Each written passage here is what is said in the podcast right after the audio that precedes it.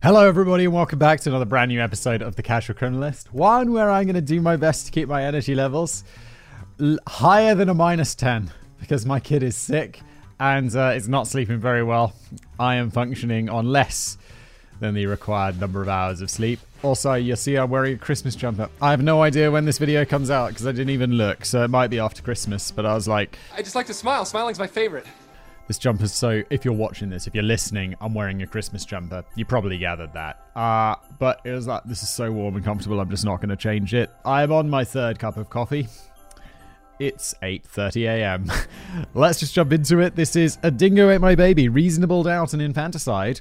Uh, this is from David. Thank you so much, David. If you're brand new to this show, what happens is uh, one of our fine writers today, David, writes me a script. I've never read it before. I have no idea what this story is. I'm going to read it. It's called a cold read, which is also something that mystics do. You know, people are like, "Oh, I sense some trouble in your future." Uh, it's also called a uh, a sight reading. But that makes it sound a bit too professional, doesn't it? You know, like you're doing your like grade six piano or something. Like you got to sight read this. Uh oh. So uh, let's just jump into it, shall we? Infanticide's gonna. This could be an interesting one. I remember with infanticide. I can't remember if this is true or not. But if you're a mum and you have a kid, and if you murder that kid in the first year of its life, it's not murder. It's like, I mean, yeah, it's infanticide, but it's like that's a defense. Don't don't rely on me. I'm not a lawyer, but I vaguely remember that being a thing, which always struck me as a bit weird. But then, you know, I guess that happens. I mean, this is an example of how tired I am. I'm like, yeah, mothers murder their babies. Guess that happens. Simon, that's horrific. Why are we just so casual about that? Let's just get on with it.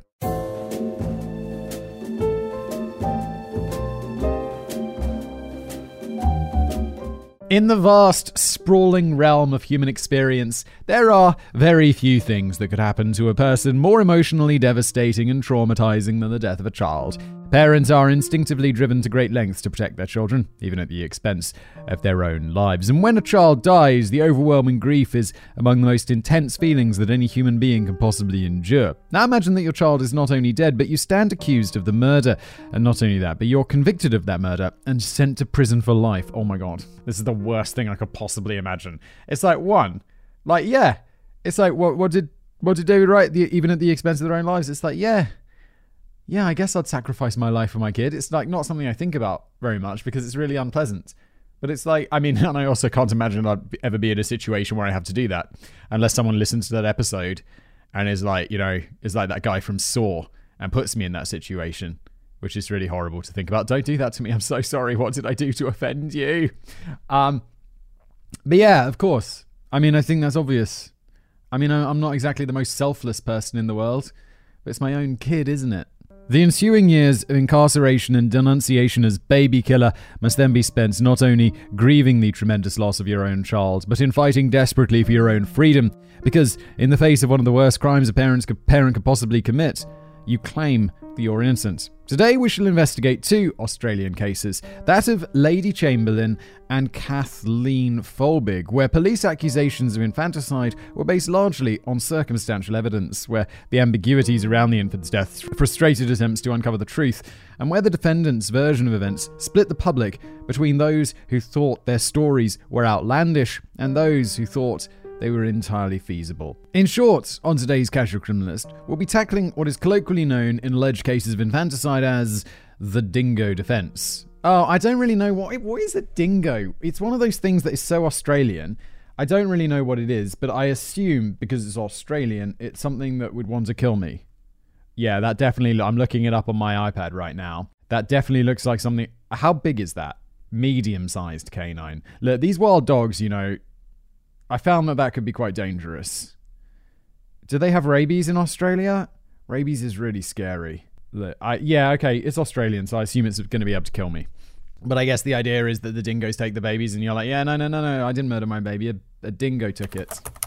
I just looked up because I was super curious. It was the Infanticide Act of 1938, uh, which was the law I was talking about, where there's the, the whether the mum when the mum kills a baby under one year old. Basically, it is still a crime. It used to be punishable by the death penalty, which is a little bit intense. And by a little bit intense, I mean a lot intense. And the Infanticide Act of 1938 was brought in to remove, to abolish the death penalty for a woman who deliberately killed her newborn child. And then basically in the 21st century, uh, Wikipedia here says it's become common for a severely postnatally depressed mother who kills her infant child not to receive a prison sentence except in exceptional circumstances. And it's like, I, I think this is the courts, or the, it's an act, so Parliament recognizing that, yeah, people who do that are not in their right mind, so it is a defense to murder. I think diminished responsibility is maybe what's that called? Yeah, there we go. I do remember. Woo! Okay, uh, carrying on. Lindsay Chamberlain. Or Chamberlain? Chamberlain? L A I N. I don't know. Roll with me. It's the 17th of August 1980. Lindsay and Michael Chamberlain have arrived with their two sons, Aidan and Reagan, and their two month old daughter, Azaria, at Uluru to do some camping. Uluru is that rock that sticks out of the desert in the middle of nowhere, right? I made a video about it on another channel that I do called Geographics. You're welcome to check it out. Plug over, carrying on. Michael Chamberlain was a Seventh day Adventist pastor, and Lindsay played the role of a winsome and dutiful pastor's wife. The Uluru is a sandstone rock formation that dates back 540 million years the Cambrian period, when our direct ancestors were jawless fish. Uluru juts shockingly out of the ground, 1,150 feet in the air, in otherwise flat, arid, and sand blasted outback landscape. In 1980, the 9 kilometer, 5 mile wide natural edifice would more commonly be called Ayers Rock, named by an explorer after a nothing 19th century bureaucrat. Uluru is a name that comes from the local Aboriginal Pitjanyat Jarab dialect, a language I have named in the script for no particular reason other than to torture Simon and amuse the audience. Ah, well, sort of, David. You also put the pronunciation for me there in phonetics. But uh, if I didn't have that, it would be Pitjan Jatjarap. Well, I have to say, it's kind of pronounced almost exactly as it's spelt, which is one thing I love about Japanese, or not less so with Chinese, but Japanese, when you just guess how it's pronounced, generally, for the most part, it's quite easy. Unlike other languages, whereas the oh no, they have hats on the letters, and they've got that weird backwards question mark underneath things, and you're like, why is this here? What does it mean? Uluru as a word has no particular meaning. Instead, Uluru is the name of a local clan who claim ownership of the rock. Uluru has been a spiritual site for the local Ana Anangu clans for as long as they have existed as a culture and resided in that area, with humans first crossing the massive desert to Uluru 10 to 20,000 years ago and the current culture forming somewhere between 300 and 1,000 years ago. More recently, Uluru has become a political football for every politician in Canberra who likes to pretend that they know every single jot of Aboriginal history. Since it's what one did at Uluru, the Adventist pastor and his wife made camp there alongside dozens of other holidaymakers. Word had spread of a dingo infestation in the area. The dingo is basically a tamed wolf that never quite became a domestic dog. Humans have been breeding wolves into dogs dogs for nearly 20,000 years. Dingoes are functionally the neighborhood pit bull that you're worried about turning vicious at the drop of a hat. Except in the outback and minus roughly 4,000 years of human selective breeding. They're cute, but they've got a massive temper. In the wild, they're ruthless hunters, and if you think dingoes sound bad, Simon, just wait until we look into drop bears, which are a carnivorous subspecies of koala that inhabit the Blue Mountains and drop out of trees when attacking their prey. Holy By the way, this is the first time I've ever mentioned this. Um, but I'm thinking about starting a channel about nature and covering like like this sort of thing because there's some crazy out there. Like I did a bunch of like looking around into like what's up with nature, you know, because I always enjoy those like nature documentaries and stuff. And it's stuff like this: drop bears. that would make a great video. like, what is that? What is with that? Oh, but maybe. Maybe I've got enough channels. Who knows? Got like 13. For nearly a century, dingoes in the area have been hunted and killed by men called doggers in order to keep their population from getting dangerous to local settlers. From the 1920s onward, the local Anangu people also began to turn in dingo pelts in exchange for compensation. Over the next few decades, wildlife control was formalized into one of the responsibilities of the government run Park Service. Unfortunately, in the late 1970s, the government had been woefully inefficient. The dingo population was out of control. Tourists at Uluru worsened this fact by feeding the seemingly cute and cuddly dogs, emboldening them to approach campsites. In the Australian winter of 1980, there were numerous reports of dingoes attacking people, but so far, most people had gotten away with it with just a few bites and scratches. Yeah, nature is like, I don't know. I remember once I was camping uh, in America, and someone was just like, yeah, yeah, yeah, no, no, no, I was just camping one time, like around here. And uh, yeah, bear just came, just cut the side of my tent open. Like, what? just like they're, they're just sleeping. The night. A bear comes along, uses its claw to cut the side of their tent open, grabs them in their sleeping bag, like the, their sleeping bag, and just starts dragging them away. They wake up while this is happening and just start screaming and shouting at the bear, like, ah, ah, oh, bear, oh. And then the bear realizes it's a person and runs off. And then you're like, oh no. One, that was absolutely terrifying. I was going to become eaten by a bear. And two, now I've got to buy a new sleeping bag and tent. Stupid bears. Quick PSA. Intelligent but dangerous mammals and marsupials swiftly learn to lose their fear of humans if they're treated to a free meal. Feeding them endangers others further down the line. Yeah. Don't do this. Don't do this. Don't be feeding the wild animals. And I don't care how cute they are or if you want to lure them nearby so you can take pictures of them. If you visit the outback, don't feed the dingoes. If you visit the Blue Mountains, don't feed the drop bears. Can you feed them? I mean, they're dropping down and eating your face, it seems. And if you visit Melbourne, feed everyone. That bunch of hippies look like they haven't had a decent meal since before they got their first nipple piercing at the age of five. I know not. I don't really know much about Australia. David lives in Australia. Um, so I guess this is like pe- people from Melbourne. I didn't know. I did know someone from Melbourne once. Melbourne sounded really nice. Then maybe that's just because I'm a massive hipster. But that is just so I really do feel like a bit of a hipster though right now with my Christmas jumper and my massive beard. I've got to shave and wear more appropriate clothing. But that is just some typical intercity Aussie banter, appropriate for this episode for a taste of Aussie colour, mate. And some Aussie banter would certainly have commenced on the evening of the 17th of August 1980 as the local campers lit up their barbecues and cooked steak, not prawns or shrimp, which Aussies generally don't do on the barbecue, and tucked into beer, and not Foster's, which is widely regarded as gnat's piss and not even served in 99.999% of Aussie pubs, just the ones for tourists. Oh, by the way, I just remembered something interesting about that person from Melbourne uh, who I went to university with, they were like, uh, they were the first person who was like, oh, you've got a nice sounding voice, you should do something with that. And that, in a weird way, kind of led me to where we are today. So thank you, random person from Melbourne. I do think they were they were from Melbourne. There was one other thing I remember about them. They were telling me about this thing called a prefrontal doctor or something, which is like this. Uh, it's hot in Melbourne, and then in the afternoon, some like cool air comes down from the mountains. So if that's Melbourne, I'm thinking about about the right city. If that's some other Australian city, uh, then I apologise. Foster's is awful. David's absolutely right. I don't know why we drink that in the UK. Like it came over and was like marketed as this Australian beer. It's crap though, isn't it? It's really bad. It's cheap, I guess, It's quite appealing. You know, that's that's a big like Carling. It's objectively shite, but it is cheap. Michael and Lindy Chamberlain chatted with their friends for a bit while they cooked dinner. Being August and winter in the southern hemisphere, darkness had already closed in. While dinner was being prepared, Lindy decided it was time to put her two month old daughter down for the night in the Chamberlain's nearby tent. A few minutes later, Lindy Chamberlain returned to the group and fed one of her sons a can of baked beans from the car. Not long after that, Lindy got up again, saying that she heard a disturbance over at the tent. She headed over there to check again, and according to Lindy, she saw a dingo standing outside the tent, which she shooed off, and quickly vanished into the darkness. A moment later, Lindy's screams went up into the night air.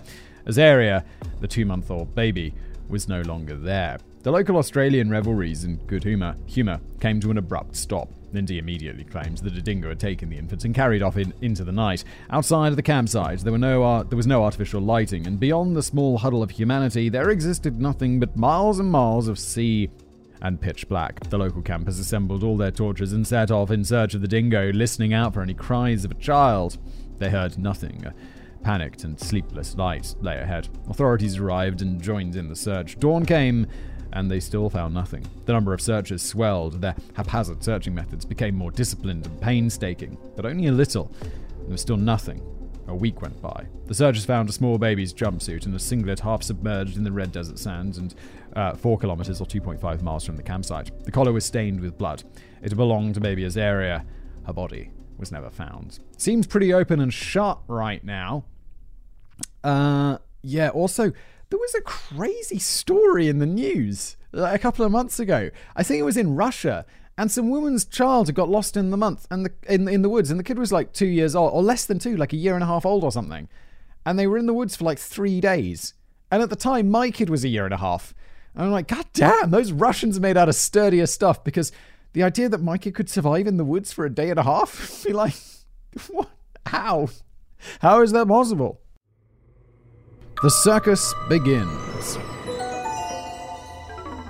Four months later, on December the 15th, in the small town of Alice Springs, smack dab in the middle of the outback and the largest human settlement for hundreds of miles, an inquest into the disappearance of baby Azaria was held. The disappearance of Azaria Chamberlain had caught national attention, and the inquest received lurid amounts of coverage by newspapers across the country, amplifying the feeling of tragedy. The inquest dragged on for two months is this really like inquest inquest worthy material? I mean, obviously, a child being taken and eaten by a wild animal is like desperately sad, and it's going to get a lot of press coverage. But I mean, it seems pretty open and shut, and I'm assuming there's more to it. So I'm obviously missing a trick, but it does seem a bit like this. Seems a bit unnecessary, doesn't it? It's like. okay, it's really unlucky and unfortunate, and let's shoot all the dingoes. But that's all. Technology also intervened. In a historic first for Australia, the verdict of the inquest was broadcast live across Australia to a large viewership and an insincere and jaw slobbering media. Wait, that doesn't seem very nice. Why should there be cameras allowed in these inquests? These should be behind closed doors. Wait, are they allowed cameras in courtrooms in the US? Because that's not a thing in the UK. And that's why they have those people drawing sketches of people. But then you also get sketches of people in the US. But then there's also live broadcasts of stuff, isn't there? Well, that's weird. I don't think that should be allowed. The inquest ruled that given the jumpsuit found in the desert stained around the neck, Azaria was disappeared and presumed dead. Furthermore, the inquest found that the dingo attack was the likely cause of death. yeah, I mean, based on all the evidence, I would reach that same conclusion, and I get in a few minutes the feeling in a few minutes it would Simon, you idiot. Try and be a little more competent, yeah? However, the magistrate threw a bit of a wrench into the proceedings. In his view, if a dingo did indeed kill the child, the remains should have been found and the clothes torn to shreds. Dingoes are scavengers, so they eat anything they can find, but they're not large predators, in the view of the magistrate. Even if the infant was tragically consumed by a wild animal like a dingo, some or all of the bones should still be out there. And before you say it, yes, wild dogs consume bones, but even dingoes do not, for instance, and I apologize for this, consume entire human skulls. Um, yeah, this I was away with some mates this weekend, and we uh, we cooked up some giant steaks on the barbecue. Yes, it's the middle of winter, but you know you got to do what you got to do. And these are like some ribeye steaks with some giant bones in them. And my mate had his dog with him, and he's just like, yeah, yeah, he can he can eat those bones. And I'm like, this is a massive bone. And that dog just chews that bone into tiny pieces and eats the bones of of two giant steaks just fully. And then the next morning, having some coffee, and that dog is throwing up bones onto my carpet. like, oh, it's like this weird yellowy thing with just like, it's mostly just little shards of bones, like a little cat throwing up a mothball. It's like, dude, maybe we shouldn't give the dog the giant bones. But he loves it. Loves it. In the view, and, and that dog's fairly big. I think he could eat a skull. He'd figure out a way. In the view of the inquest, the remains must still be out there, and yet extensive searching found nothing. Further, yeah, but the Australian outback's really big. I mean, I, as I've said, I don't know much about Australia, but I know the outback is large. Furthermore, the clothing was not found torn and strewn around the area, but neatly put together. So the magistrate concluded, with little evidence, that, quote, the body of Azaria was taken from the possession of the dingo and disposed of by an unknown method by a person or persons name unknown. The person disposing of the body was a troubling thought. Why would a person find the body of an infant and simply dispose of it without alerting the authorities? One could conceivably see someone unthinkingly just solemnly burying the child without guessing the age of the remains or considering that someone might be looking for them. Who would possibly think that?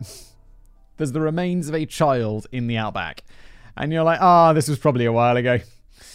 Nah, probably forgotten about by now. Is that how old does that have to be? 100 years? 50 years? 20 years? No. No. Come on. But this statement from the magistrate, televised across the nation, also set the fires of people's imaginations regarding more nefarious reasons why anyone would want to quickly hide all signs of a body. Conspiracy theories began to germinate nationwide. Yeah, I mean, it could be that someone nabbed the baby. Like went into the like as the dingo did, but being a person rather than a dingo, just whoosh, took the baby and then murdered it, which is I I just I don't get it. Why would you kill a baby? It's that's insane. Suspicions of infanticide.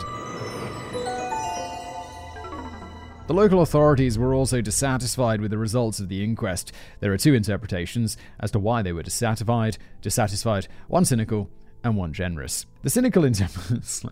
I wonder which one's going to appeal to Simon, the cynical one or the generous one. The cynical interpretation was that the police had egg on their face from this entire affair. In the inquest, the magistrate criticized them harshly for their slow response to Azaria's disappearance, especially in the crucial few hours after it happened, and also for their slapdash search, which went an entire week before turning up anything. The government also had egg on their face, having let the dingo infestation around a popular tourist site in the Northern Territory get so far out of control that a defenseless child was killed. Not only killed, but taken from a tent at a campsite that would otherwise have been secure if dingoes had not been so numerous and emboldened. All of this was compounded by the blistering and humiliating fact that the entire nation had watched the verdict. Thus, the authorities were motivated by self interest to find another explanation for baby Azaria's death.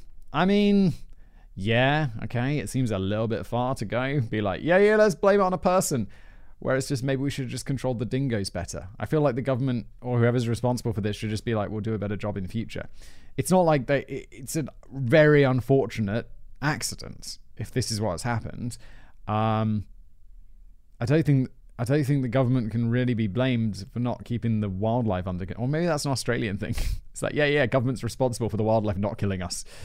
Don't know. And here's the generous interpretation. The facts of the case were highly ambiguous. There was a lack of any real physical evidence beyond the tiny jumpsuit and singlet underneath, and the fact that a dingo was present at the Chamberlain's tent just before the disappearance entirely depended on the testimony of Lady of Lindy Chamberlain herself, the person who had last seen the child alive and who in normal circumstances would be the prime suspect in a disappeared, presumed dead case. And although Lindy had not seen her child being carried off by the dingo prior to checking in with the tent, Lindy Chamberlain rigidly maintains that a dingo had indeed taken her baby. But why would the police be so quick to suspect a pastor's wife would harm her newborn child? When I opened this episode, I mentioned how parents will instinctively go to great lengths to protect their children, even at the expense of their own lives. Naturally, when I describe a parent's instinctive protectiveness of the child, I speak in generalities. Yeah, I mean, there's the postpartum depression, right, which is which is a major mental thing that affects a lot of women. And that's got to be taken into consideration for sure. Because we know this is this can be a problem. It's why that 1938 Infanticide Act exists. Roughly 2.5% of all murder victims are children. Of that number, approximately 60% of child murders are committed by one or both of their parents. Oh my god. Psychos. And while men, testosterone addled psychotic apes that they are, responsible for roughly 90% of all murders generally. Of course they are. Not surprised by this anyway. It's like, yeah, 9 out of 10 murders, men. yeah, because we're violent. Uh, Filicides committed by parents are typically closer to 50 50. Roughly 40% of all child murders committed by a mother are done before the infant has reached the age of one, and roughly 75% of all murders of a newborn or infant under the age of one year are carried out by the mother. Common motivations for infanticide are number one, by a long lead, psychosis or mental instability brought on by postpartum depression, followed by a range of other mental illnesses that afflict a mother while she is the primary caregiver of an entirely dependent infant. When it comes to female serial killers, a disproportionate number of them choose infants as their victims, which is super fucked up. In case you were, but also, this is one of those ones where it rides that fine line of like, Simon, don't, you know, blame people who have mental illnesses but also, those people are murdering children. So it's like, wait, what am I, what's the politically correct or like morally correct? Mm, morally one's a lot more complicated. Uh, what's the moral? Who should? Where? Where? You get what I'm saying, right? You understand the difficulty. Oh, so complicated. In case you were wondering, the evolutionary hypothesis for given uh, given for this discrepancy between male and female family violence is that for at least 300,000 of the past 315,000 years that Homo sapiens have existed, not to mention ancestral foraging species going back roughly 3 million years, mothers frequently had to practice infanticide. The reason was grim but simple. Nomadic hunter-gatherer mothers could not carry and nurse too many children under the age of 5 all at once while constantly on the move across hundreds of miles in search of food. Wow! I didn't know there was. I mean, obviously, obviously, uh, you know, thinking about it for a sec, there could be, you know, like we see here, an evolutionary reason for this behavior. But I've just never had it laid out like that, and I've never considered it like that. That's super interesting and disturbing. Paleolithic birth control and abortion were not really a thing. Only in sedentary agrarian society starting 12,000 years ago could one care for many small children under five all at once. Thus, in the same way that aggression, interpersonal, and intergroup violence seem to have become ingrained in the darker and more visceral psyche of deranged men, the impulse toward infanticide seems to come in a minority of women in particularly acute periods of mental illness. But textbook theorizing that only applies to a tiny fraction of the human population, that is to say, 0.0000012% of the population who kill their children, while most parents would give their very lives to them, is not enough for police to lay charges for murder. Yeah, I think generally it's like when it's like the the woman's the, the wife's been murdered, husband's number one person to consider. When the child has been con- murdered, I don't think parents are automatically on the list of, you know, potential murderers. Which is interesting. But then came the first physical evidence. Ultraviolet photographs of Azaria's jumpsuit seemed to indicate to pathologists that the blood splatter was the result of an edged weapon wielded by a human not the jaws of an animal. Dingoes, they asserted, could not make that kind of wound with their teeth. Most notably, the clothing was not torn to shreds, which one would expect to see from an animal attack, but it only had a few small nicks and cuts. Ultraviolet light also showed the imprint of a possibly bl- bloody adult handprint on the garment of about Lindy Chamberlain's size. Police also seized the Chamberlain's car, a yellow Holden Torana. What sort of car is this? I've never heard of that. Like, not even heard of the brand. Holden. Maybe it's an Australian car. There, in the front seat, pathologists found signs of blood, more specifically, fetal hemoglobin, that could only belong to a child under six months of age. Oh my. Well, okay, yeah, now's the point where I'm like, oh, big brain Simon, maybe we should have investigated just a little bit because, okay, they look in the car. Now, I'm thinking, well, they murdered the kid, or the kid died ahead of time. They went camping, blah blah blah, to all to set this all up. They were like, oh yeah, yeah, the kid's in the tent, the kid's asleep, and then they're like, oh my god, the kid's not in the tent, the kid's not asleep, it's been taken by a dingo, just to cover up this whole thing. Like they didn't take the kid and murder that kid that night, but it had happened before, and then they're using this whole camping story to to cover it up. Police allege that on the night of 17th of August 1980, Lindy Chamberlain had not lain her two-month child in the tent, but had taken Azaria to the front seat of the yellow Holden. There she had cut the child's throat with a pair of scissors. Holy shit! On the cutting edge, uh, on the cutting edge of which were found traces of fetal hemoglobin. She concealed the body in a large camera case. Lindsay then returned to the campfire to feed one of her young sons some baked beans she had retrieved from the car. A few minutes later, Lindsay, Lindy allegedly feigned hearing a disturbance in the family tent, headed over there and screamed repeatedly that a dingo had taken her baby. There was a vague awareness among the campers that there was a dingo infestation in the area at the time. So it was possible that Lindsay could have concocted this ruse to cover up the intended crime. There we go. Now we're now we're thinking. Now we're thinking. Police alleged that Lindy splashed a bit of blood over the tent to simulate a dingo attack. In order to give the search dog the scent of Azaria, Lindy opened the car door to it while Azaria's body was still in there. Later, in the middle of the night, as the few people who had initially joined the search were fanned out across miles of darkened desert, according to police, Lindy then removed the child's body from the camera case and buried her in a nondescript patch of the wastelands. The clothes were found a week later, neatly placed. Months later, when ordered to turn the camera case over to the police, they asserted that Michael initially gave them the wrong one while he scrubbed the actual camera case clean before finally turning in the right one. Dude. Oh, you need to read the rules for criminals because if you have hidden a body in a camera case and then months go by and you haven't disposed of that camera case or and and or or cleaned it extremely thoroughly, extremely thoroughly, then uh, well, you're just a bad criminal, aren't you? I mean, you're a bad person and also bad at doing crimes, which is good for us because it means you might get caught more easily. Although I get the feeling that didn't we start off this episode by saying what's it like if you're innocent and get sent to prison for the murder of your child? But I mean, dudes, this seems like, I mean, there's a lot of evidence stacking up. A second inquest was held in September 1981, seven months after the conclusion of the first one. This time, Lady Chamberlain was charged with Azaria's murder, and Michael Chamberlain was charged with being accessory after the fact for having become aware of what happened and helping to cover up his wife's alleged crime. Oh, complicated! Would I help my mum, my my mum, my wife, cover up a crime? Let's just leave that one not answered because don't want to get in trouble in the future if my wife commits a crime and then people are like Simon said that he would lie. Send him to prison. The trial.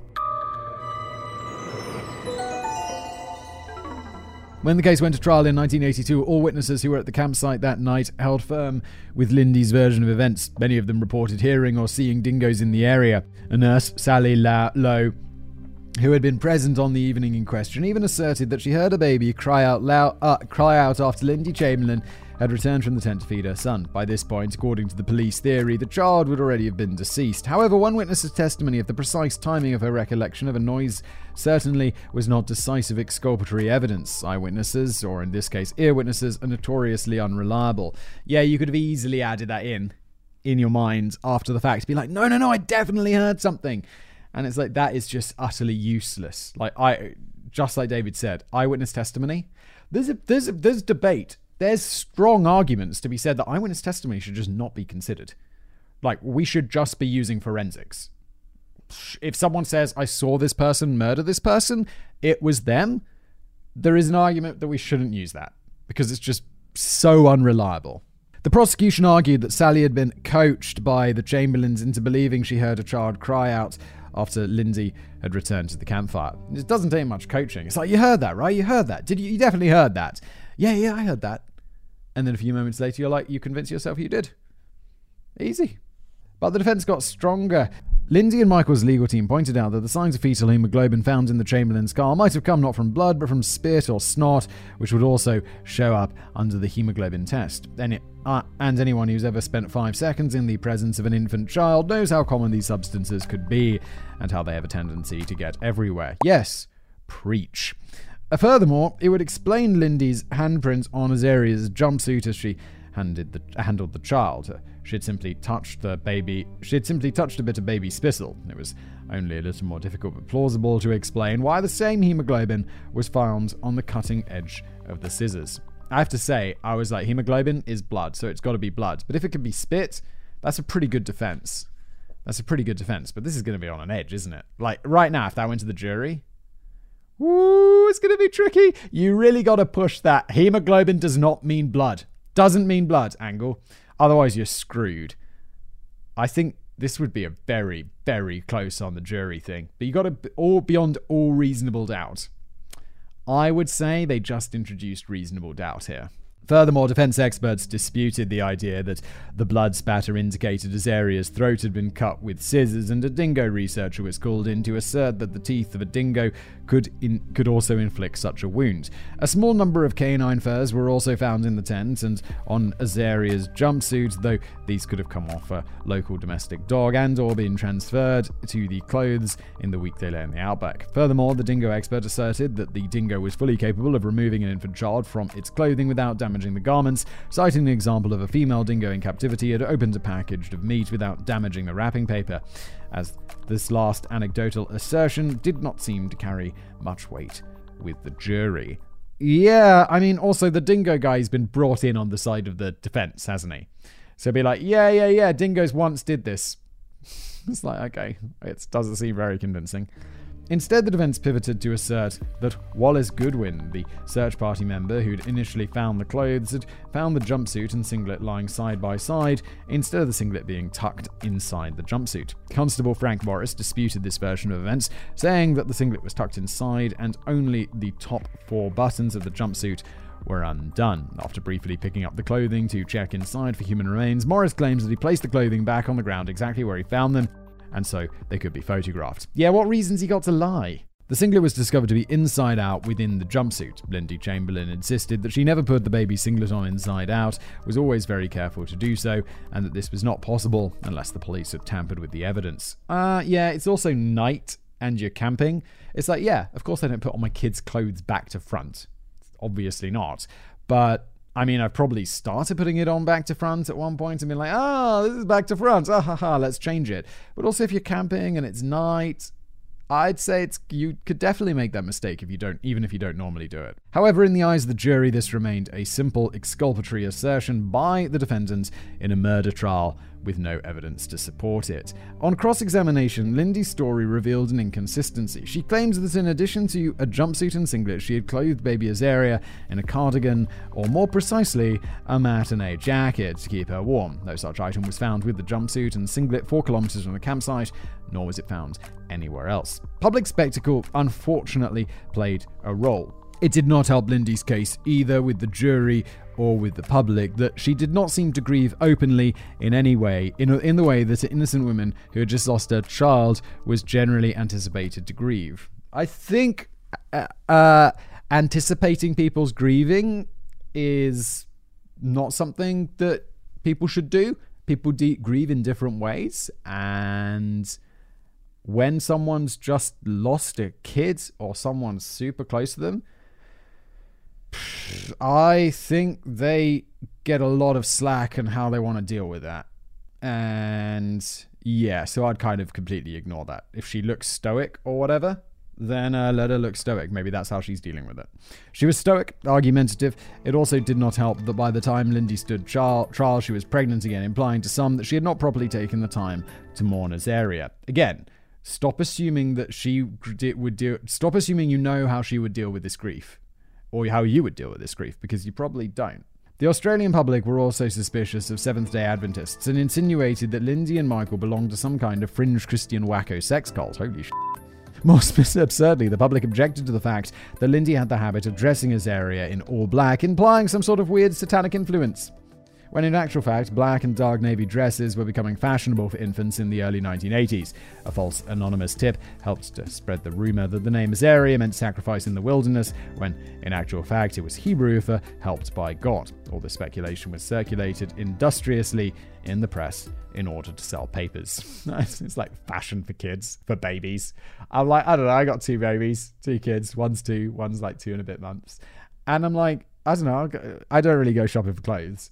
But I've been to like some stores, and I was in, oh, what was it? It was some designer, like uh, maybe it was Ralph Lauren, and I'm in there, and I'm just buying some trousers for myself, like a normal person, and they have like clothes for kids, and I'm just like, oh, that's a that's a pretty cute little jumper, and I'm like, oh, that's like the equivalent of two or two hundred dollars or something, and I bet they're gonna grow out of this in about two months.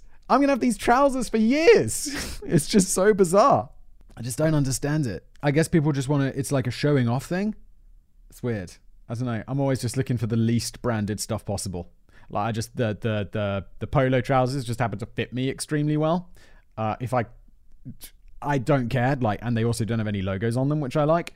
Um, but like the Ralph uh, the the Ralph Lauren polo shirts, I don't buy because they have that horse on them, and it's just I don't like that branding. I don't like branding in general. Just uh, what are we talking about? Oh yeah, uh, babies fashionable designer clothes is so stupid. It's so stupid. And Lindy's assertion that a dingo had killed her baby was routinely mocked as far fetched. Dingoes generally did not attack people and inflict serious injuries, much less kill them, and evidence of them hunting children was, and remains today, extremely rare. There was no evidence on the clothing that the child had been dragged across four kilometers of rough desert, and traces of dirt and vegetation on the clothing were consistent with those found around the camp, not in the area where the clothes were found. There was also major arguments between the defense and prosecution teams about whether a dingo could even carry an infant in its jaws over long distances without dragging it. Dingoes are relatively small compared to wolves or even large breed dogs. They weigh only 20 to 30 pounds, which is 18 to 50% of what a grey wolf would weigh. What the hell is this in actual useful units?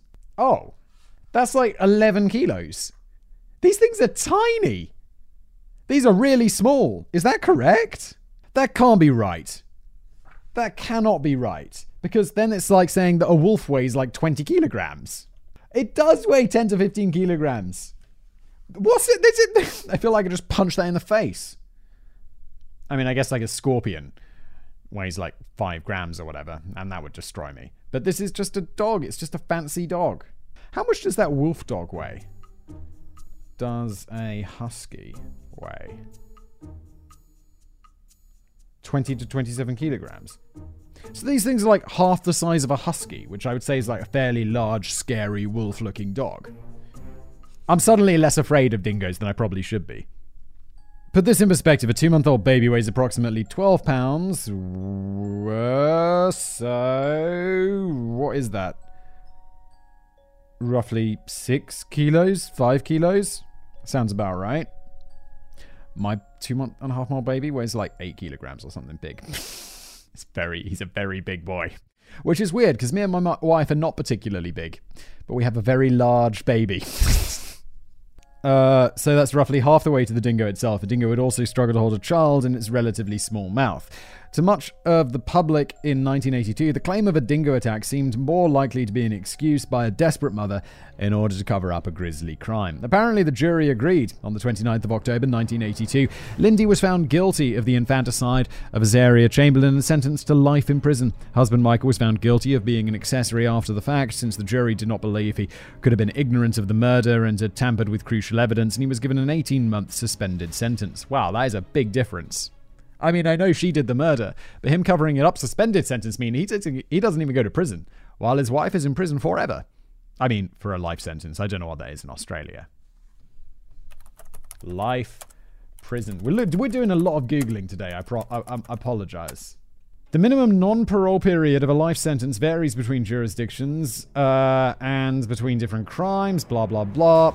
I don't know where Melbourne is, but let's say it's in Western Australia because that's what comes up. Look, look, look let's just assume that it's similar enough, attracts a minimum non parole period of seven years, while the equivalent term in Queensland is 15 years. So between seven and 15 years.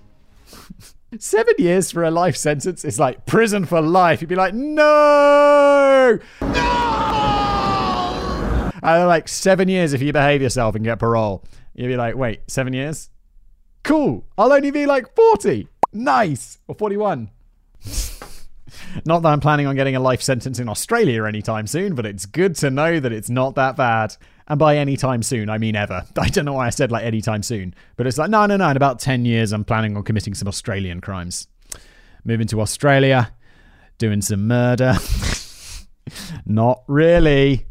On November 17th, Lindsay was briefly taken out of prison to go to hospital to give birth to her fourth child before being returned to prison for her lifelong incarceration. The Matinee Jacket. Lindsay Chamberlain's legal team lodged an appeal of the verdict with the federal court on the grounds that there was sufficient reasonable doubt to nullify her conviction. This appeal was rejected in April 1983, which upheld that there was substantial evidence to convict uh, to convince a jury beyond a reasonable doubt that Lindy had murdered her own child. In other words, the theory of a dingo attack was considered at the time to be an unreasonable and unlikely explanation. Lindy then lodged an appeal with the High Court of Australia. This appeal, too, was rejected in February 1984. By this point, Lindy had already spent 16 months in prison for a crime she said she did not commit. Yeah, but lots of people in prison say that they're in there. It's like, what are you in for? Ah, I didn't do it. How many people do you think actually say that? when in reality, there's probably statistics on it, aren't there? But the reality is, you've been convicted by a court and a jury of your peers, most of the time, uh, who has said that beyond all reasonable doubt, you're guilty. I mean, even if there are some innocent people in prison, which obviously there are, the majority are got to be guilty, right? Because the whole legal system is based upon it's better for a guilty person to go free than it is for an innocent person to go to prison. So the majority of people in prison are guilty. I wonder what the stats are. I bet the majority say that they're not guilty.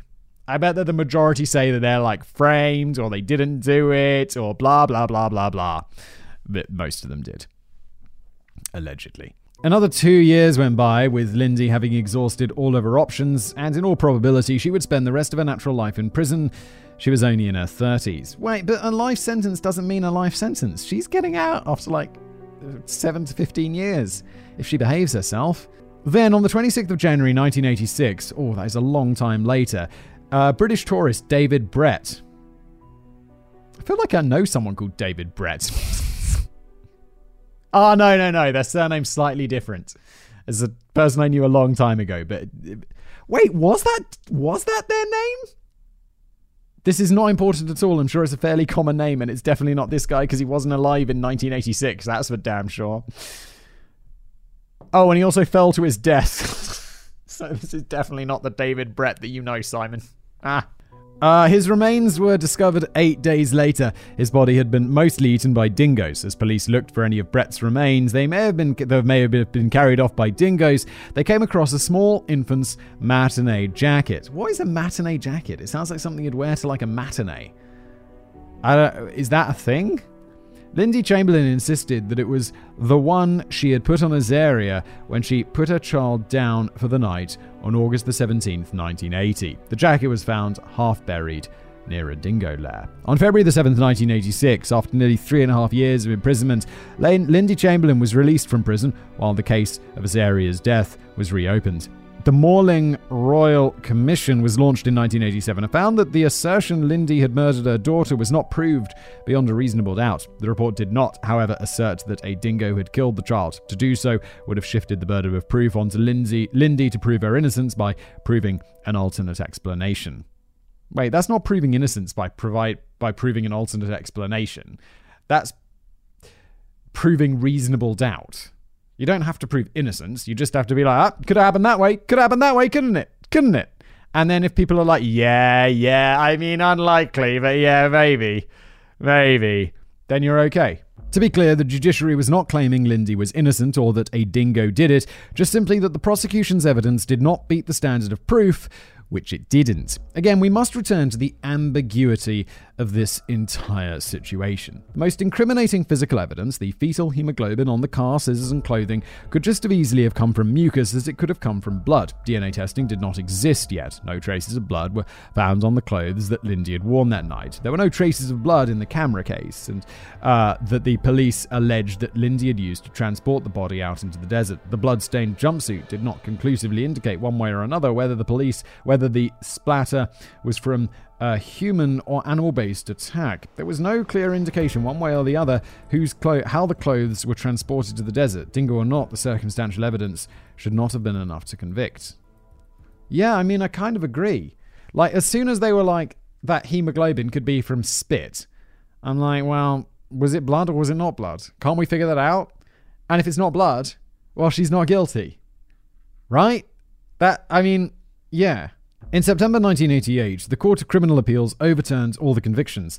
In November, A Cry into the Dark, also known as Evil Angel, starring Meryl Streep, faithfully depicted Lindy's version of events, which, in contrast to the public hostility in 1982, completely swung public sympathy her way and got Streep nominated for an Oscar. Have I never heard of this movie?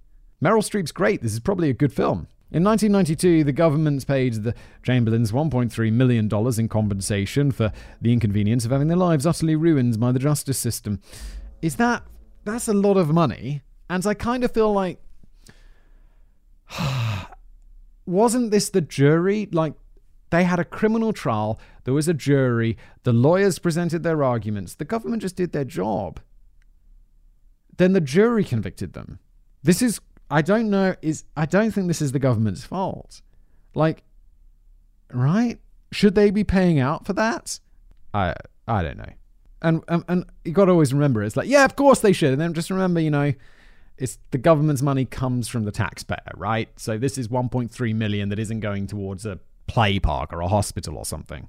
A third inquest was held in December 1995 that confirmed this confirmed the quashing of the murder verdict and registered the cause of Azaria Chamberlain's death as unknown. The evidence in favor of the dingo story was almost as circumstantial as the murder theory. While it was highly conceivable that a 30 pound dingo could have potentially carried a 12 pound infant to its lair at Uluru, removed the matinee jacket, then later removed the jumpsuit and singlet without excessively damaging them four kilometers out in the desert, while the child's remains were never found, it could not be confirmed. One really needed the remains with clear markings of a dingo attack or Lindsay to directly and clearly see her child being taken. Almost two decades passed. Lindsay was still understandably dissatisfied her name had not been completely cleared and was distrustful of the justice system. On the 30th anniversary of Azaria's death in 2010, yeah, but your name being cleared, you're you're you're not guilty. Like you're not in prison. You, you don't have to prove your innocence at that point. Yeah, I mean, there's questions around it, but you're innocent. You're innocent in the eyes of the law. And sometimes you just got to be satisfied that that's enough. It's very hard to prove innocence, beyond all doubt. That's why we don't try and do that unless your country is crazy. Whether like innocent, are there countries where it's innocent until prove uh, guilty until proven innocent? I feel like there are, and I feel like that's insane. I'm googling again. Okay, for all we can rely on Quora, uh, India Wow, really? According to India's legal system, everyone from petty thieves to infamous terrorists are presumed innocent. Oh, okay. This uh, uh, this guy's just got some opinion piece. Okay, this is it. It's not. This is the problem with the internet and Quora in particular. It's like, yeah, well, have you looked at this case? This person was this. It was exactly that. And it's like, look, I just want to know what the law says, not not your opinion on a bunch of that I don't care about. Person on Quora. God damn. I'm leaving it behind. We're not going to do it today. On the 30th anniversary of Azaria's death in 2010, Lindsay launched an online campaign to have Azaria's death certificate changed to reflect that she had been killed by a dingo. With large scale and sympathetic public support and considerable public pressure, a fourth inquest was held between 2011 and 2012. So it's just a little that money being spent. The existing evidence from 1995 was reinterpreted again, and additional anecdotal evidence was used from more recent attacks by dingoes on children on Fraser Island, indicating that yes, indeed, sometimes dingoes tried to kill infants. On the basis of this evidence, the coroner ruled that yes, without a reasonable doubt, a dingo had definitely killed Azaria Chamberlain at Uluru on the night of 17th of August 1980, officially apologised to Lindy and Michael, and changed the cause of death on Azaria's death certificate. While 99% of the Australian public now sympathise thoroughly with Lindy, and it seems quite probable that a dingo did indeed kill Azaria Chamberlain, the verdict of this fourth inquest actually generated some public criticism for being a PR stunt on the part of the Northern Territory government rather than a calm measured act of forensics and jurisprudence. Publicity stunt? What are they getting out of this? Critics argued that there was simply not enough evidence to confirm a dingo attack beyond a reasonable doubt, any more than there was to justify prosecution of the Chamberlains in the first place. By repeating the same mistake twice, the Australian judicial system potentially diminished rather than repaired public trust in its processes. Yeah, you should have just left it alone. I don't know why you got involved, to be honest. Just sounds like a waste of money. And I'm not sure how this was a publicity stunt because it just seems like a waste of time and doesn't make anything look good. Aside from questions of legal precedent and procedure, I'm quite glad that Lindsay, convicted of a crime when there was far too much reasonable doubt, was eventually released. She did not have to spend her entire life in prison for a crime she almost certainly did not commit, grieving for her child. I can scarcely think of a situation more awful. Nevertheless, because of a miscarriage of justice, she had to spend years in that nightmare scenario, and that would inflict a wound that can never be fully healed. Yeah, she seemed. This should have been a. Uh, she should have been. Like, not innocent, but just not guilt. I mean, innocent by virtue of just there's not enough evidence. This isn't reasonable doubt. I mean, that, sorry, that is enough reasonable doubt. Definitely. Anyway, moving on. That's right. That's right. I took a little break because I need some extra caffeine in my life. It's a Pepsi Max. Normally I'm a Diet Coke man, but uh, they didn't have it in the store, so I got a Pepsi Max, and I have to say, it's pretty, pretty damn good.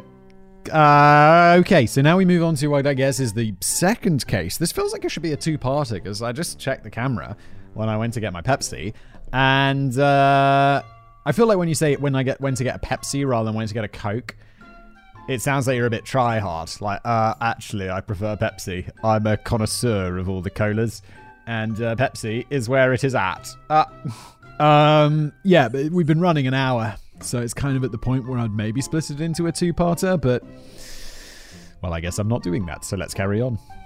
You're welcome for the ultra long episode when I can barely keep up with the production schedule as it is. Okay. Kathleen Folbig and the Dingo Defense. The dingo defense is a plausible but unverified explanation of how an infant has died, which is provided as an alternative to murder. That explanation need not even be the most likely explanation. It could even be considered outlandish with a low probability of happening, but it must at least be plausible. Yeah, this is the idea of reasonable doubt. It's like it's just just got to be plausible, just a little bit plausible, just enough to be like, oh yeah, I'm not sure, I'm not sure, not guilty. The dingo defense in cases of infanticide only has power in situations where the conviction for infanticide is based on circumstantial evidence and where there is possible room for reasonable doubt. You're welcome and quite a few infanticide cases are ambiguous due to the ease with which an infant can be murdered without leaving many signs of foul play. The alternative explanation does not need to be proven, but just needs to have enough evidence to bring reasonable doubt upon a case. We shall now examine another Australian case of infanticide where, where one of the most spectacular and improbable of dingoes has been trotted out by Nobel Prize winners, no less, to instill greater reasonable doubt in a case that had previously been thought open and shut. Wait, so uh, the dingo defense is basically reasonable doubt. Just throwing in something that it's just like, yeah, this uh, this introduces enough doubt. I have no idea what Nobel Prize winners have to do with it, but wow, okay, that's a big deal. Kathleen Folbig was born June the 14th, 1967, to father Thomas Britton, a construction worker, and her mother Kathleen Donovan. A 2019 psychological report surmised that Kathleen had likely been sexually abused by her father during infancy. A year and a half later, on the evening of January the 18th, 1969, Britton murdered Donovan by stabbing her 24 times. Holy shit. I'm confused. Kathleen Folbig so Thomas Britton is the granddad. Kathleen Folbig's the daughter. Thomas Britton abuses Kathleen Folbig, which is crazy.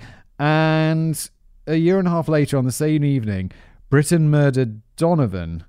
Okay, so the father, the grandfather murders the grandmother. Why is this so hard to get my head around? Oh my god.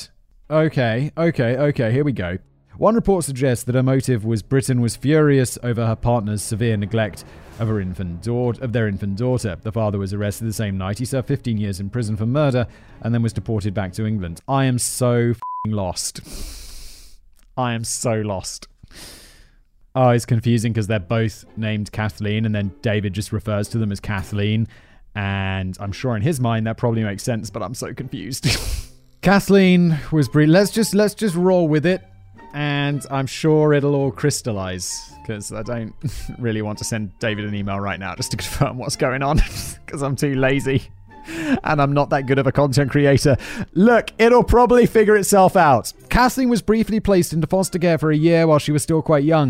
In 1970, she was moved to an orphanage, Bid Duria Children's Home. Two months later, she was. Why does Australia have hard to pronounce names? And also, everyone had a massive go at me one time when I said Melbourne like it's written Melbourne. And then David says, Is Melbourne? What's going on? Two months later, she was transferred to a permanent foster care placement, which lasted until she was a young adult. There is no evidence or serious allegation that Kathleen was abused during her time as a foster child, but I can't verify this. Conversely, her foster parents reported that between the ages of two and three, Kathleen had severe temper tantrums, aggression, and crying fits, and had difficulty regarding her intellectual growth. As she grew older, she became very isolated and withdrawn, is reported trying to dominate her siblings, uh, is reported as a frequent and habitual liar, and develops what Child Welfare, Welfare Report called problematic sexualized behaviors as a very young child, all of which points to some psychological damage instilled by her trauma of the past. Regrettably, standard fare for the casual criminalist. Okay, so if I've got this right, she was basically abused as a kid and then became all messed up and she spent time in the foster system and yes, as David said, standard fare for casual criminalists. So I think we're on top of things. I apologize for my stupidity. I have a small brain. I think we're there. Everyone listening at home is probably like, Simon, you're so dumb. Everyone followed along. You're actually paying attention to this and you can't even follow it. You small brain. So, okay, okay, relax. We're there. Let's carry on. During a breakdown in her relationship with her foster mother, Kathleen dropped out of high school and moved out. She worked a series of unskilled jobs. At age 18, Kathleen met Craig Folbig, age 23, in a club in Newcastle, New South Wales. They married two years later in 1987. Four deaths in a diary. Kathleen and Craig Folbig's first child, Caleb, was born on the 1st of February 1989. The baby boy breathed noisily and was diagnosed with a mild case of laryngio laryngomalacia. Laryngomalacia. All right where overly soft infant cartilage in the upper larynx collapses during inhalation. The doctor said that Caleb would grow out of this soon as he aged. 19 days later, Caleb was put to sleep in a room adjoining the one Kathleen Folbig shared with Craig. Caleb fussed from midnight until 2 a.m., after which Kathleen Folbig noted in her diary, finally asleep, before going back to bed herself. Caleb was found dead by his mother a few hours later. Caleb's death was officially attributed to SIDS, or sudden infant death syndrome, with comments about complications from laryngio, yeah, God, the, the, the cartilage thing. In short, Caleb's mild condition was hypothesized to have caused him to suffocate in his crib. A few months later, Kathleen Folbig became pregnant again. Her second son, Patrick, was born on June 3, 1990. Kathleen Folbig later wrote in her diary, this was the day that Patrick Allen David Folbig was born. I had mixed feelings this day, whether or not I was going to cope as a mother or whether I was going to get stressed out like I did last time. I often regret having Caleb and Patrick, only because your life changes so much. And maybe I'm not the per- not a person who likes change, but we will see. Normally, I'm like, don't write. I this is just she's just writing in a diary. I don't think this is indicative of anything like I get the feeling David's doing some foreshadowing towards that. They're going to be like, look what you wrote in your diary. You didn't even want your children. That's it. Chill out. I don't keep a diary. But if I did, there'd certainly be times where it's like three o'clock in the morning. My child is going absolutely bananas. And I've got a busy day at work that I say, I'm like, what have I done? I remember it's a little, uh, it's not like embarrassing. Maybe it is bad to admit, but I remember it was like it was like three o'clock in the morning. It was exactly the situation. It's like it'd been so many nights, and I'm like, what have I done? What have I done? When I didn't have kids, I got to sleep through the night. but I mean, obviously, like it's all worth it, and it's wonderful, and I uh, I, I love my kids. They're super awesome. But goddamn, three o'clock in the morning, and you're like, what have I done? Uh, okay, let's just move on from that crisis.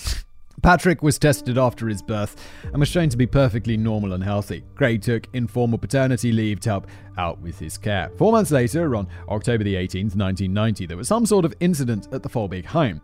Craig woke up to the sound of his wife screaming. Patrick had gone limp and was not breathing. The father used CPR on the infant, but, and he was rushed into hospital in an ambulance. Whatever had happened, Patrick now had brain damage. He was diagnosed with epilepsy and cortical blindness.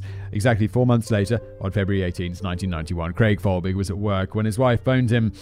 It's happened again. She said, Patrick had died. He was recorded of dying from asphyxiation due to an airway obstruction from an epileptic fit brought on by encephalopathic uh, disorder of an unknown cause, or in other words, brain damage, which the doctors had no idea how he received. Wait, didn't he receive it from the first time that he had the uh, the when he didn't have oxygen to his brain because he was suffocating? I don't know. Medicine is complicated. A year and eight months later, on August 14th, 1992, Kathy Folbig gave birth to a third child, a daughter named Sarah. On August the 5th, 25th, 1993, Sarah was taken to the GP because she had a standard croup cough and was started on a round of antibiotics. She died. Oh my god, this is so. This is so. I'm less traumatized by this because I just get the feeling David's going to be like, yeah, yeah, yeah, they were there was there was murder. But maybe there's not. And in which case I should be much more sad for these people. Um and now I feel like a bit of a because I was just assuming this is going to lead to them being criminals of some kind or yeah, that wasn't that's not a very nice assumption, Simon. Jeez. These people have four kids die. How about some sympathy? Four, three, three, four third, three. Oh my god, I'm so tired. What's actually wrong with my brain? She died on August the 29th, four days later. The autopsy found Sarah had a congested uvula hematoma and profuse streptococcus in the lungs, which had stopped her from breathing. Kathleen Folbig wrote in her diary Sarah left us at 1am, but the child had not been found dead until hours after that time. Wait, that's weird. Several years went by without the Folbigs attempting another child. In late 1996, Kathleen Folbig again became pregnant. On January the 1st, 1997, she wrote in her diary, Another year gone, and what a year to come. I have a baby on the way, which means major personal sacrifice for both of us, but I feel confident about it all going well this time. I'm going to call for help this time and not attempt to do everything by myself anymore. I know that that was the main reason for all my stress before, and stress made me do terrible things. Uh, uh, uh, uh, this just went from like writing down your feelings to uh, you cross some line of like crime writing down or implications. Come on, my dude. No, no. A month later, on February the 4th, 1997, Folbig wrote in her diary, Still can't sleep. Seem to be thinking of Patrick and Sarah and Caleb. Makes me seriously wonder whether I'm stupid or doing the right thing by having this baby. My guilt uh, for how responsible I feel for them all haunts me. My fear of it happening again haunts me. My fear of Craig and I surviving, if it did, haunts me as well. Okay, my guilt for how responsible I feel for them still haunt, uh, all haunts me. Uh, that doesn't imply anything. That could just be she feels responsible and if they did all die innocently of innocent causes, then you, st- you could still feel guilt for that. I mean, however unjustifiable that guilt may be. Laura Folbig, but that th- th- made me do terrible things. Laura Folbig was born on August the 7th, 1997. Evidently, Kathleen was smitten with her new child. On October the 25th, Folbig wrote in her diary, I think Laura is beautiful compared to Sarah. She was cute, but Laura has a special look about her. That is a very weird thing to write. I don't think you should be comparing how your child looks, especially with your dead child. That's creepy. Her slight difference in looks gives gives her a beautiful face. Not just pretty, cute, and cuddly, but gorgeous and beautiful. Well, so far anyway. Looking at a video, Sarah was boyish looking. Laura has definite feminine features. They're all chalk and cheese, and truthfully, just as well. Wouldn't have handled another one like Sarah. She's saved her life by being different. Um, yeah, yeah, yeah. And look, we have this diary. I'm assuming because at some point it became part of an investigation and it was subpoenaed. I think that's the word where they take your stuff to look through. Which in this case is like, uh-oh. Uh That terrible things with, and she saved her life by being different, is really implying some dark stuff there.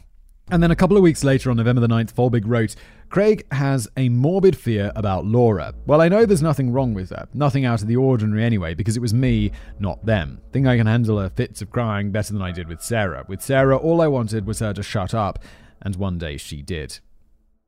Okay. Well, there's nothing wrong. That let me just repeat that. Well, I know there's nothing wrong with her. Nothing out of the ordinary anyway, because it was me, not them. That sounds like you're just admitted to murdering your three children, doesn't it? Doesn't it, Kathleen? And again on December the 8th. Had a bad day today, lost it with Laura a couple of times. She cried most of the day. Why do I do that? I must learn to read her better. She's pretty straightforward. She either wants to sleep or doesn't. Got to stop placing so much importance on myself. Must try to release my stress somehow. I'm starting to take it out on her. Bad move. Bad things and thoughts happen when that happens. It will never happen again. And again on December the 31st. Getting Laura to next year ought to be fun. She'll realise a party is going on and that will be it. Wonder if the battle of the wills will start with her, and I then will actually get to see. She's a fairly good natured baby, thank goodness. It will save her from the fate of her siblings. I think she was warned. what are you doing writing all this stuff down? What are you doing? Why are you doing that? You're you're essentially like anyone who reads this is like you're admitting to the murder of your three previous kids. You psycho. And again, on January the 28th, 1998, I feel very depressed, very depressed with myself, angry and upset. I've done it. I lost it with her. I yelled at her so angrily that it scared her. She hasn't stopped crying. Got so bad I nearly purposefully dropped her on the floor and left her. I was restrained enough to put her on the floor and walk away. Went to my room and left her to cry. Was gone probably only five minutes, but it seemed like a lifetime. I feel like the worst mother on this earth, scared that she'll leave me now, like Sarah did. I knew I was short tempered and cruel sometimes to her, and she left with a bit of help. A year went by. On February the 25th, 1999, Laura was taken to the doctor with a respiratory infection. She was treated with paracetamol and pseudoephedrine. 23 hours before she died, 18 month old Laura was videotaped by her father swimming and giggling in the backyard pool. It was Aussie summer. She seemed perfectly healthy. She displayed none of the symptoms of the myocarditis and inflammation of the heart muscles that had alleged to have killed her. Kathleen was not with her child in the videotape. She had kept a distance from her, wanting nothing to do with Laura after she lost it with her the day before, knocking the child over. The next morning, while Craig Folbig was at work, Kathleen made triple zero call to the ambulance service. She said, My baby's not breathing. I've had three go already. On February the 27th, 1999, Laura Folbig died. Not long afterward, Craig Folbig found his wife, wife's diary and he called the police. God damn. Like, the husband in this situation, that's got to be so crazy. That is so sad. Poor Craig. The trial. Craig Folbig said that over the years, it had sometimes occurred to him that his wife, Kathleen, might have had something to do with the deaths of their four children. Her acute distress immediately after each death was intense. She would stand by the crib screaming, but after each child was declared dead in hospital, Craig Folbig said his wife's reaction became relatively detached and disengaged. She would immediately pack all their belongings away, taking photos out of frames and off the mantelpiece. Kathleen would never mention their names to Craig again. Whenever the tragedies came up in conversation, Kathleen then engaged in what Craig called her broken sparrow routine, where she would seem to cry on cue. When Craig discovered Kathleen's diary and took it to the police, several passages like those quoted above raised red flags about foul play. They opened a murder investigation and questioned Kathleen. They also planted several listening devices in the Folbig home. Whoa! Okay. That's fairly intense. Is that legal? Folbig was recorded walking around the home rehearsing her evidence for court and practicing whether she when, whether she cried at the right occasions. Detective Bernie Ryan said, The investigation has been an uphill battle because it's very hard to believe that a mother can kill her children. If we could have found an illness or some disorder that caused the death of these children, we would have ga- gladly found it. We searched, and unfortunately, we couldn't find anything. All we found, everything we found, led us to Kathleen Folbig. Kathleen Folbig was arrested on April 19, 2001, two years after Laura's death, and was charged with four counts of murder. A trial began in 2003 and lasted seven weeks. The prosecution said she'd killed her children by smothering them during periods of frustration. There was no physical evidence of intentional suffocation. This is because signs of smothering are extremely difficult to discern. Infants do not require high amounts of pressure and do not have the strength to move out of harm's way. Markings are rare compared to older children or adults who will instinctively begin to struggle. One possible sign is frequent visits to the hospital before the death from previous attempts, but this would only apply to Patrick and none of the other children. Another sign of intentional suffocation might be secondary injuries from child abuse, but these were largely absent from the Folbig case. Sometimes, when a child is smothered, there is presence of blood in the nose and mouth from overly applied pressure, but not always. Intentional smothering is sometimes done during the day or evening, whereas most SIDS cases occur overnight. Indeed, two of the four big deaths happened during the day. Finally, a natural illness may show symptoms in the hours before death, whereas victims of intentional smothering are seen as being perfectly healthy right up to the moment they're deceased. None of these things, to be clear, absolutely none of them, are conclusive intent indications of intentional smothering. Generally speaking, it is a phantom crime, difficult to confirm. SIDS, or sudden infant death syndrome, is what is known as a diagnosis of exclusion, meaning it is only assigned once coroners have failed to find and definitively confirm a specific physical cause of death. And after an investigation into foul play has been completed, one may surmise, uh, in addition to a SIDS diagnosis, the likely cause of death, but that is not the same thing as confirmation. In other words, SIDS is not a disease in itself, but a diagnostic shrug of the shoulders. SIDS accounts for roughly half of infant deaths globally. Of these cases, an estimated 5% are thought to be the result of intentional suffocation. No. That's crazy. That's crazy. 1 in 20? 1 in 20? So half of infant deaths so, one in 40 infant deaths are intentional murder by the parents?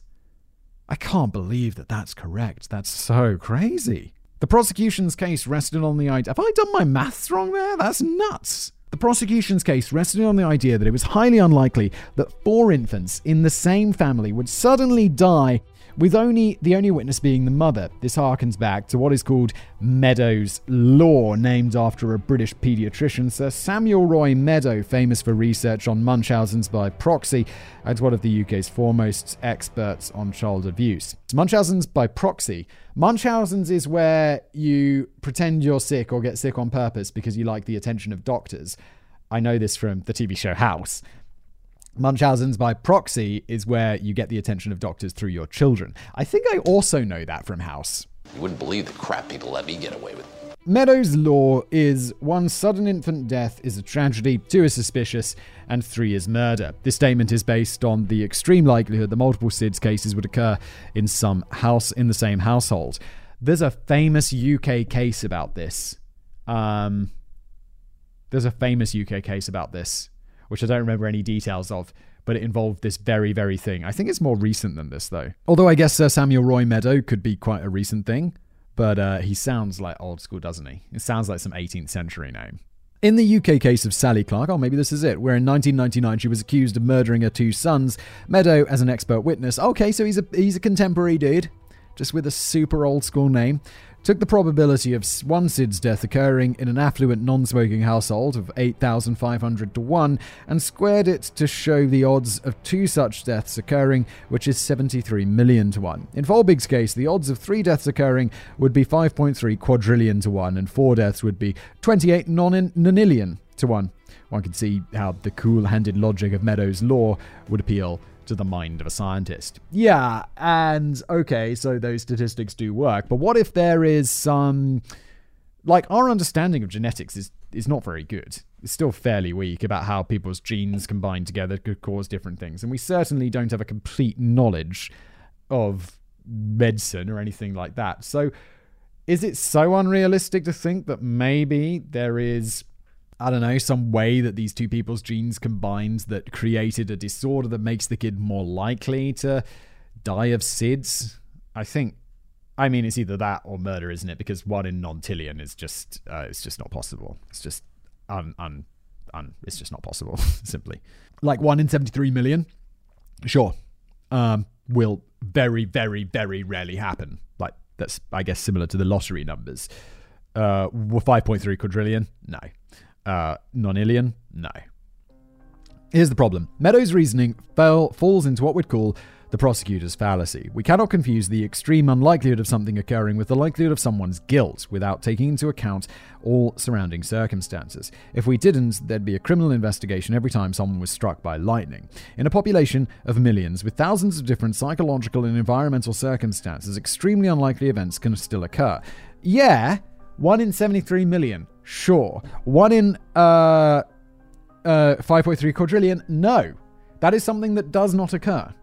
And certainly not 28 nonillion. It's like, that's not a fallacy. That's just like a statistical impossibility. It's like, that's just not. It just never happens. It's just way too unlikely. It's like the uh, the folding, of the the shuffling of the deck of cards. Yes, uh, a deck of cards can be shuffled, and then it can be shuffled again. Um, and then they can be exactly the same. But it's just never going to happen because it's just statistically impossible. Uh, statistically so unlikely that it's basically impossible. And lest it be forgotten, the act of parents murdering their child is also an extremely unlikely event, or roughly 1 in 6.5 million. In the case of Sally Clark, where Meadow gave evidence, it was later discovered that her children had died of natural causes. The probability of 73 million to 1 be damned. Yeah, which is an absurdly unlikely thing, but it is not quadrillion. It is not nonillion. Com- this completely ruins Meadows' reputation. Sally Clark, meanwhile, fell into alcoholism after the ordeal and died in 2007. But during Folbig's trial in 2003, Meadows' law was not yet discredited. And it also shouldn't be discredited. It's an important statistical thing to consider. It's like, yes, 1 in 73 million sometimes happens, 1 in the quadrillion doesn't. Why is this so hard to wrap your head around? It's not, it's not that complicated. Poor Meadow. I'm just a very logically brained person. Psychological reports on Kathleen Folbig diagnosed her with a narcissistic personality derived from childhood trauma. Lack of love in childhood allegedly led to an inflated ego, which made Folbig see her kids as possessions rather than separate entities. The psychologist noted that it's difficult to tell which narcissism cases are dangerous and which parents are just incompetent. In terms of contributing factors, roughly 14% of women in Australia suffer from postpartum depression, while only 0.16% of them suffer from postpartum psychosis. The court psychologist said that Folbig did not have an antisocial personality disorder or a psychotic illness, and that she was not a risk to the public, but she's a potential critical risk to any children that she might have. The sequence of events of each child's death would be inconsistent with the suffocation hypothesis. All the physical maladies could also be explained by suffocation, too. Then there were the diary entries, the most important piece of circumstantial evidence for Kathleen Folbig's guilt. Over the course of several years, she made several incriminating statements which seemed to imply that she was harming and murdering her children. For her part, Folbig said at the time, they aren't literal, definitely not a window into my mind. Evidently, Folbig did not intend for her diaries to be discovered and read by anyone. They were typically hidden. And in one journal entry, Folbig wrote, Tell you what, I don't think anyone could read this and find out all my secrets. I write like a five year old. The question was, in addition to the suspicious circumstances of the deaths and the four children, were these diary entries enough to remove any reasonable doubts of her guilt? I mean, it does seem pretty likely that she's murdering her children, doesn't it? The defense said Folbig did not harm her kids. They claimed she was a caring mother and pointed to journal entries that showed Folbig's care and concern. They brought in character witness to attest to Folbig being a lovely person. The defense also pointed out that there were no direct admissions to the killings in Folbig's diary entries and suggested that the language used could be chalked up to a grieving mother's guilt. They pointed out how genuinely distraught Folbig always appeared to be when the ambulance and police responders arrived after another child's death. And of course, they reiterated multiple times that there was no abs- uh, physical evidence that Folbig suffocated her children. On the question of reasonable doubt, the possibility uh, of all four children dying of natural causes, the prosecution told the jury, I can't disprove that one day some piglets might be born with wings and that they might fly. Is that a reasonable doubt? No, there has never been in the history of medicine any case like this. It is preposterous. It is not a reasonable doubt. It is a fantasy. And, of course, the Crown does not have to disprove a fanciful idea. I'm, this is entirely correct. I think that is spot on from the prosecution. It's like, yeah, yeah, yeah. Of course it's possible. But it's so, so unlikely it's basically vanishing. In the end, it was the suspicious diary entries that removed all reasonable doubt from the jury. Short of a full written confession, those entries could not be more explicit. Without those entries, it is likely the case would not even have been brought to court. On May the 21st, 2003, Folbig was found guilty on three counts of murder, one count of manslaughter, and one count of maliciously inflicting grievous bodily harm. She was given 40 years. On appeal, February the 17th, 2005, this sentence was reduced to 30 years and 25 years without parole. Due to the nature of her crimes, putting her at the lowest of the low in the hierarchy of the women's prison system, Folbig was placed in protective custody to prevent her from being beaten or killed by the other inmates. Inquiring into Folbig's diaries. In 2015, 13 years after Folbig's imprisonment, her lawyers were preparing a petition to the Governor of New South Wales to open an inquiry into the convictions. The lawyers approached a professor at the Centre for Personalised Immuno- Immunology at Australian National University, asking her to sequence the genes of Folbig and and her children to see if some sort of genetic mutation could have caused a series of natural deaths. It goes without saying that this sort of work would take time. That's what I was saying. Like it's the the nonillion to one thing. It's like that's impossible. So it's not just chance, but it's not necessarily just murder. It could be some also weird genetic combination thing. Kind of surprised they didn't bring that up. Maybe they did, but we just didn't mention it. Meanwhile, the petition was submitted to the governor, largely castigating Meadows' law and the way that it was used in the trial of Kathleen Folbig. On August 22, 2018, the New South Wales Attorney General announced the opening of an inquiry in order to resolve doubts about how the treatment of the likelihood of four deaths in the same family may have impacted the court proceedings. In jail, Folbig was gradually weaned off protective custody and become what was called a den mother, gradually winning over staff and fellow inmates. In 2017, she was convicted of beating a fellow inmate for taking a toaster into her cell, which Folbig pointed out was not allowed. Otherwise, Folbig's prison track record had been pretty good. During the inquiry, Folbig was questioned over a diary entry. She said, I didn't kill my children, and these diaries are just a record of how depressed I was and how many issues I was having. Those diaries are written from a point of me always blaming myself. I blame myself for everything. I took so much responsibility because that is, as mothers, what you do. When asked about the use of the phrase dangerous mood, Folbig said, Dangerous mood means depression to me. When I'm depressed or a little cranky, don't come near me. On the phrase about Laura saving her life by being different from her daughter Sarah, Folbig said, It was a mystical representation. That's me reflecting on my beliefs, as in karma and the children talking to each other and to God and all those sorts of beliefs that I had. It was a wrong belief and a warped belief. But I had a belief that my. Turn the page.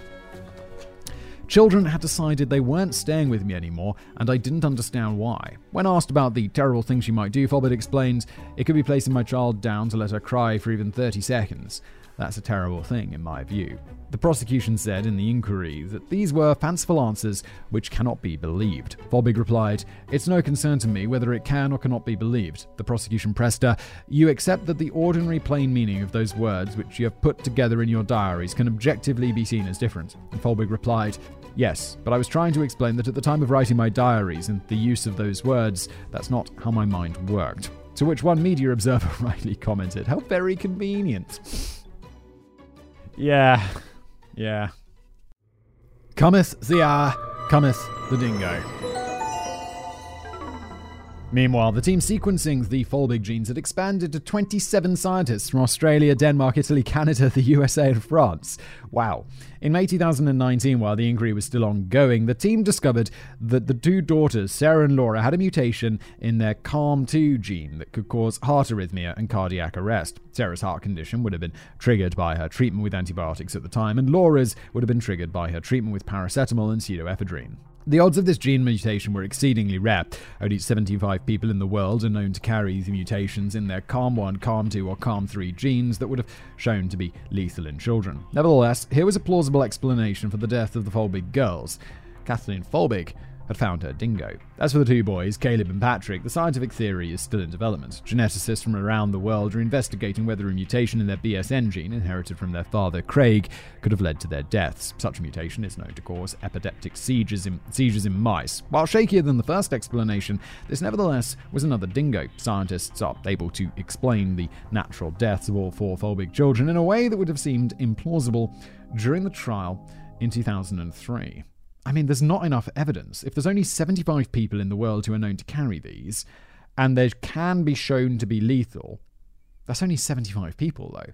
There's no way, unless all 75 of them had died in their sleep as children from this thing, which is almost certainly not the case because otherwise, when would they have their DNA sampled and sequenced?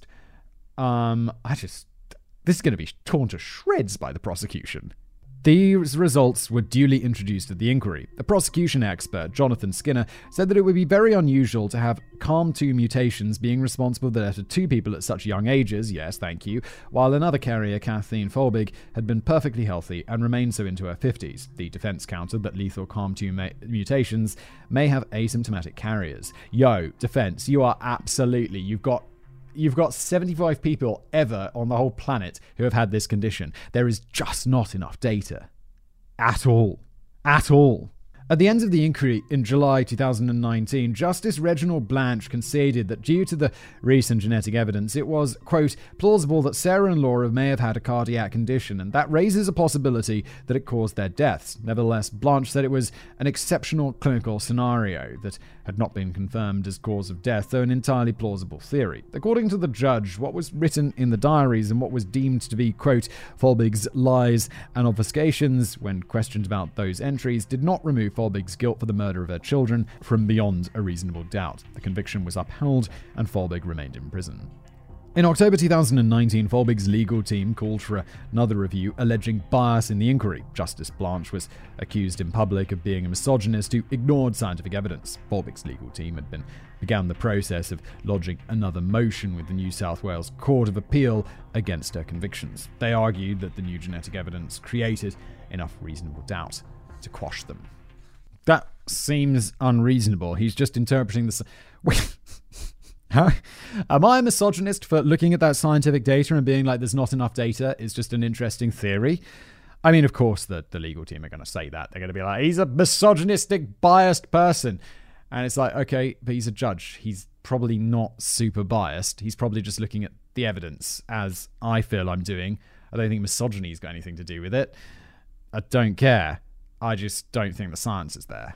The results of the genetic research were published in November 2020 in a high profile academic journal. Meanwhile, on New Year's Day 2021, after Kathleen Folbig was transferred to a new prison, she was beaten by a fellow inmate and given a black eye and several bruises due to her reputation as, quote, a baby killer. Folbig said of the incident, It took me over 16 years to obtain some respect from the staff and inmates in my last prison and show them I'm nothing like all the reports. If you bothered to get to know me, here I'm not even given that opportunity. Very sad. On the 4th of March 2021, 90 prominent Australian scientists, and medical professionals signed a petition to the New South Wales governor asking her to pardon Folbig. They pointed out that there was now medical and scientific explanations for the deaths of Folbig's children. The petition said Ms. Folbig's case also establishes a dangerous precedent as it means that cogent medical and scientific evidence can simply be ignored in preference to subjective interpretations of circumstantial evidence. 75, 90 Australian scientists medical professionals signed this, unless I am missing something absolutely spectacular. I just don't think that CALM2 gene research is there. It's like, yes, it can potentially cause this, but I just, I don't think it. I must be missing something. There must be something that either I have ignored or that isn't in the script that leads people to put so much weight behind this genetic evidence, which it's not like, oh yeah, they all had a well established genetic condition which kills children. It's like, no, no, no, this might have something possibly to do with half of the children's deaths. It's just not there. But apparently, uh, that is super misogynistic, according to the uh, to the defense. I must be really missing something. I must be missing something because 90 people signed this. Crazy. I, I, I, don't know. Wow. The weakness in the petition's arguments were as follows, in ascending order of severity. One, the academics placed too much weight on their qualifications and publications as an argument in and of itself. Two, the research into the BSN mutation they uh, theory explaining the deaths of the two boys is more tenuous and the research is still ongoing. Three, and worst of all, the petition repeatedly uses the line, there was no physical evidence of smothering at autopsy. As medical professionals, they almost certainly knew that evidence of intentional smother, sm- suffocation of infants is difficult to discern by a standard autopsy, if not exceedingly rare to find. The New South Wales Court of Appeals rejected Folbig's motion on the 24th of March 2021. Professor Peter Schwartz, world renowned cardiac genetics researcher, said Whenever someone dies without obvious explanations and a molecular autopsy identifies a mutation known to cause sudden death, then there is then this is sufficient to diagnose that particular disease. I have no idea whether Kathleen Folbig is innocent or guilty, but I think she was sentenced on the basis of incomplete evidence and incorrect opinions. A fair judicial system would acknowledge this and look again at the case on the basis of the novel evidence. Then it is entirely possible that the court will confirm the original sentence, but without ignoring the new facts. Well, in that case, Professor Peter Schwartz, um, I hope you didn't sign that petition because that petition was asking the governor to pardon. I don't know, it doesn't say if Peter Schwartz signed this, but given this statement, he shouldn't have. Um, and that's I have I have the same opinion as him. Yes, this is something that should be considered, and it should go back to court, and then it can be assessed by it can play out in the courts, and we can work out whether this introduces reasonable doubt or not. A pardon is just like no, you're released from prison because of the power of the governor or whatever which uh, is absurd, and that is not the correct way to do it. We should do it this Schwartz guy's way.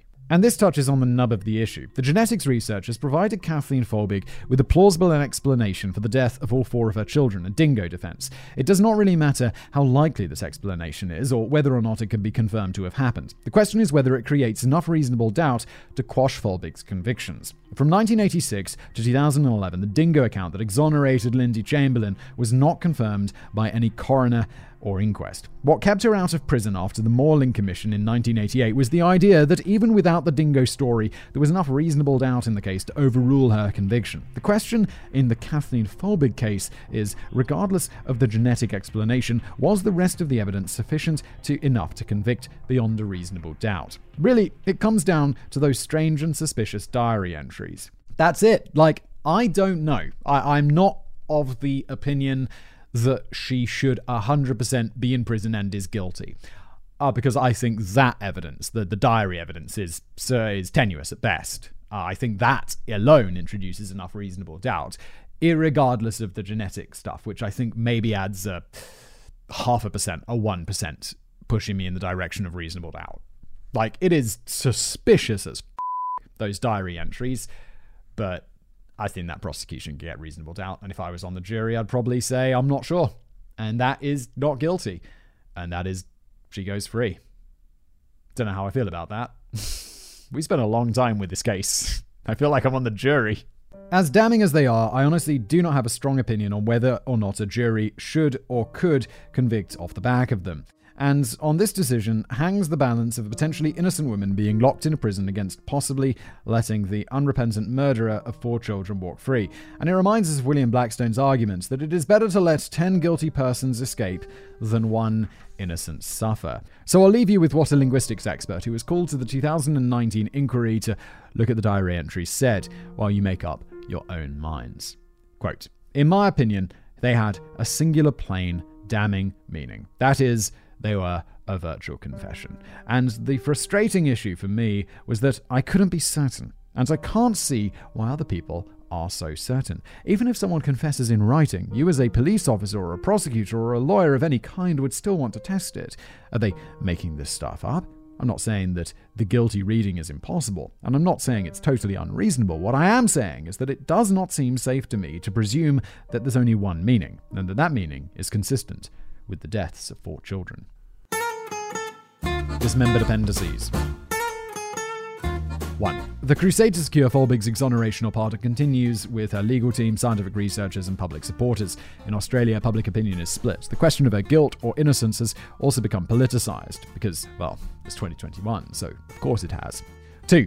In the, the 1988 movie A Cry in the Dark, starring Meryl Streep, dramatizing Lindy Chamberlain's ordeal, is responsible for immortalizing the phrase, the dingo took my baby, which Streep yells multiple times in the film. Very few Americans actually saw the film, which they did, which did quite poorly at the box office. Nevertheless, the phrase was contorted into "a dingo ate my baby," which in the USA is the second most common phrase used to refer to the used to refer to Australians after throw another shrimp on the Barbie. the phrase "a dingo ate my baby" is featured in Seinfeld, The Simpsons, Two and a Half Men, Frasier, Late Night with Craig Ferguson, Supernatural, Family Guy, and the Rugrats movie Tropic Thunder, and many other shows and movies. I honestly wonder how many Americans who use this phrase are aware that it refers to the tragic death of an infant and the wrongful incarceration of her mother. 3. There is no such thing as drop bears, which were mentioned at the start of the episode. Oh no! That's sad. Well, I won't be making a video about that, will I? Uh, it is a classic joke Australians play on tourists and newcomers, banking on their fear of the wildlife here. It's a joke played to a degree and frequency that I actually find it annoying.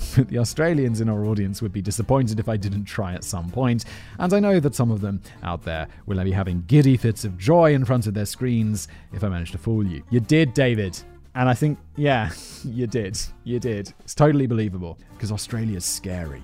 And if I didn't, congratulations, Simon, on your robust critical thinking. Donna.